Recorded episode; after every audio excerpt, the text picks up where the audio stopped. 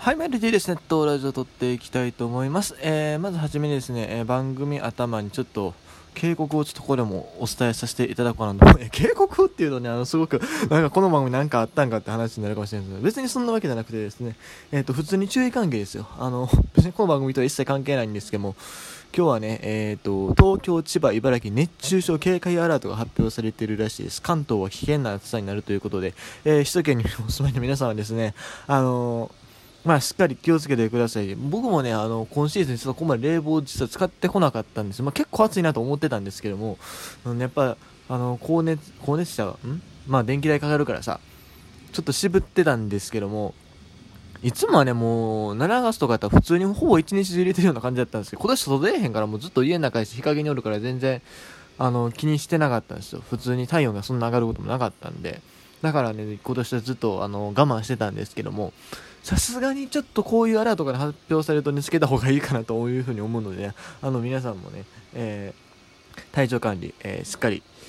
気をつけていただければなというふうに思いますというね、謎の警告をしたところですね、えーこんなことやってるとね、今日、全然内容がないんじゃないかと思われるかもしれないですけど、別にそんなことはないと思うんですけども、えーあ、そうだ。あと、それからね、えっ、と、前回のね、えー配信でちょっと、まずい表現があったかもしれないですね。えーちょっと訂正なんですけども、栗原選手、ソフトバンクの栗原選手の打率が下がってきてると、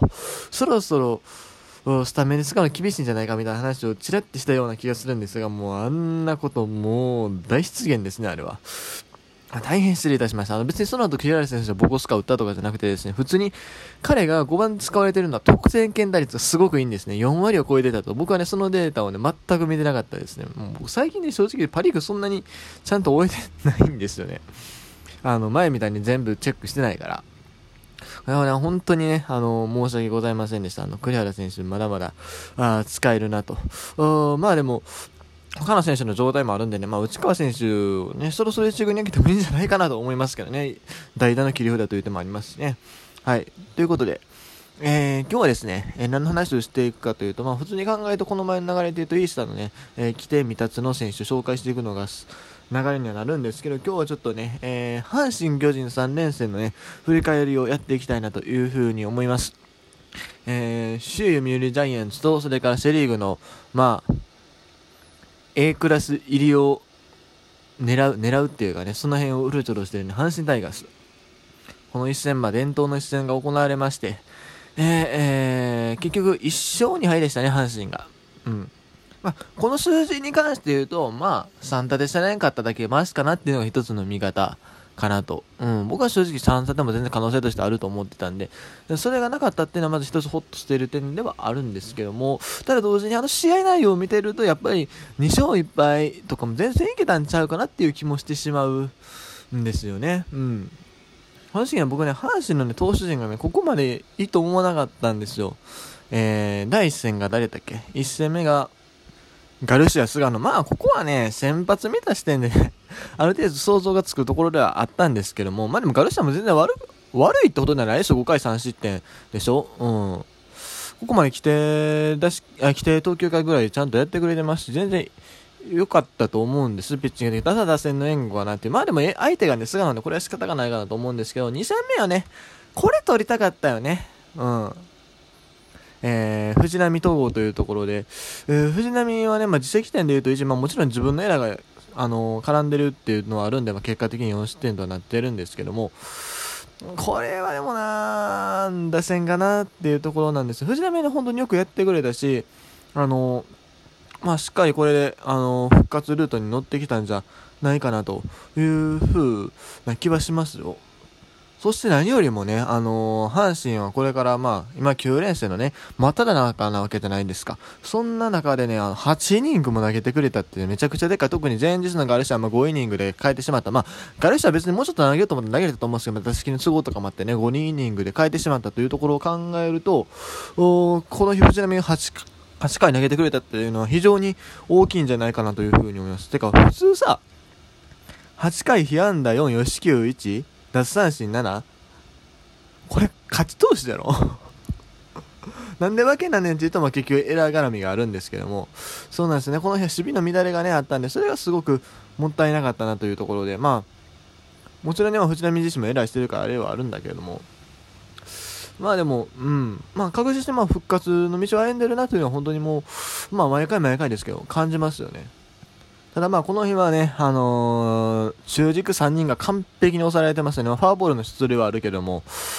うーん、それ以外がもう全然出塁できない。だからね、負けますね。まあ負けて当然といえば当然なんだけど、やっぱ勝ちたかったゲームだなというふうに思います。そう。だから初戦は負けても仕方がなかった。でも2戦目は何が何でも勝ちたかったなというふうな感はあります。そして3戦目、昨日の戦いなんですが、まあ、普通にね、えーとまあ、11対0というスコアで勝てたというのは大きいし、まあ、メルセデスのあのタイミングで下ろしてくれたのは、正直、阪神的には割と助かったんじゃないかなと。あれもっとね、あのー、引っ張られたら正直どうなってたかわからなかったような気はするんですけど、まあ、あの、まあ、ジャイアンツの余裕がありましたよね、あそこは。あの、沼田とか、あ使ってみて、えー、試してみようというね、もう多分あったと思いますし、うん。まあ、はっきり言ってでもほんまに助かりましたよね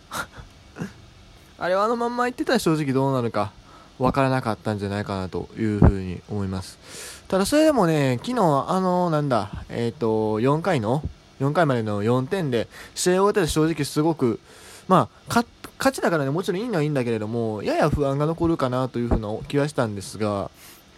あしっかりね、あの、7, 7回じゃ8回か。8回にまあ、相手のピッチがね、あれやったとはいえね、えー、がっつり点取ってですね、えー、当たりのなかったあサンズ、ボーあたりもね、えー、しっかり打点をか、打点、打点じゃないわ、まあヒットをね、稼ぐことができて、当たりが出たっていう意味では本当に、あのー、翌日以降につながるね、え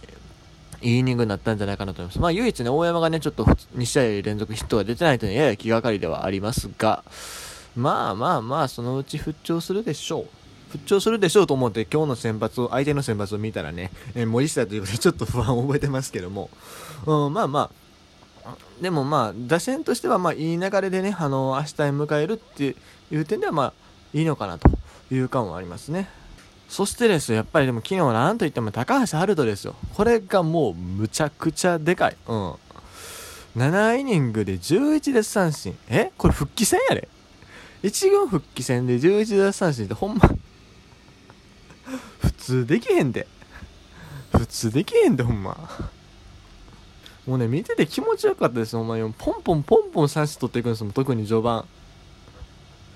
だって1回2三振えー、2回も2三振3回 3, 三者連続三振で4回もまた三振からのフォアボールでしてまた三振。で5回もう三振2つでしょ？で6回だけ三振がなかった。6回7回はね三振がなかったっていうのはあるんですけども。いやでも 5, 5回までで11奪三振って。復帰戦でこれをえぐいやるって僕ね正直ねあのまあ復帰戦やからねまあそんなにと 思ってたんですけどもう2軍でね万全の状態にして投げてくれたんでねほんとそこはもう平田監督感謝です2軍のね。あの藤浪にしてもそうですけど2軍で本当にいい状態にして、えー、しっかり7イニングとか投げさせてからあ上に上げてってるんでねあのあたふたしなくていいですよね。うん。本当にね、助かりました。ありがとうございます。これでね、あの、阪神大学のローテーション一気に豪華になってくると。いうところなんですが、次回登板に関しては高橋春とちょっと登板を、えー、見合わせる可能性があるということですね。まあ正直正解だと思います。あの、怪我明けなんで、まあ、何ですか、日本ハムの噂みたいにね、あの、中10日とかでいいと思うんで、しばらくは。うん。阪神ね、別に先発困ってないんですよ、割と。他のポジションと比べると。だって、えー、表ローテで今、青柳西噂で回ってるでしょ？で裏がえー、裏が誰やったっけ？えとガルシア藤波。でこの高橋秋山とかそんな感じになってくるんで。ローテーション守れるピッチャーがまあ7人以上いると。いうところなんでね。あの、まあ、高橋あると本当にもうここぞというところで投げてくれたらいいかなでも分かんないですけどこれ1回飛ばすだけな気もする。1回飛ばすというか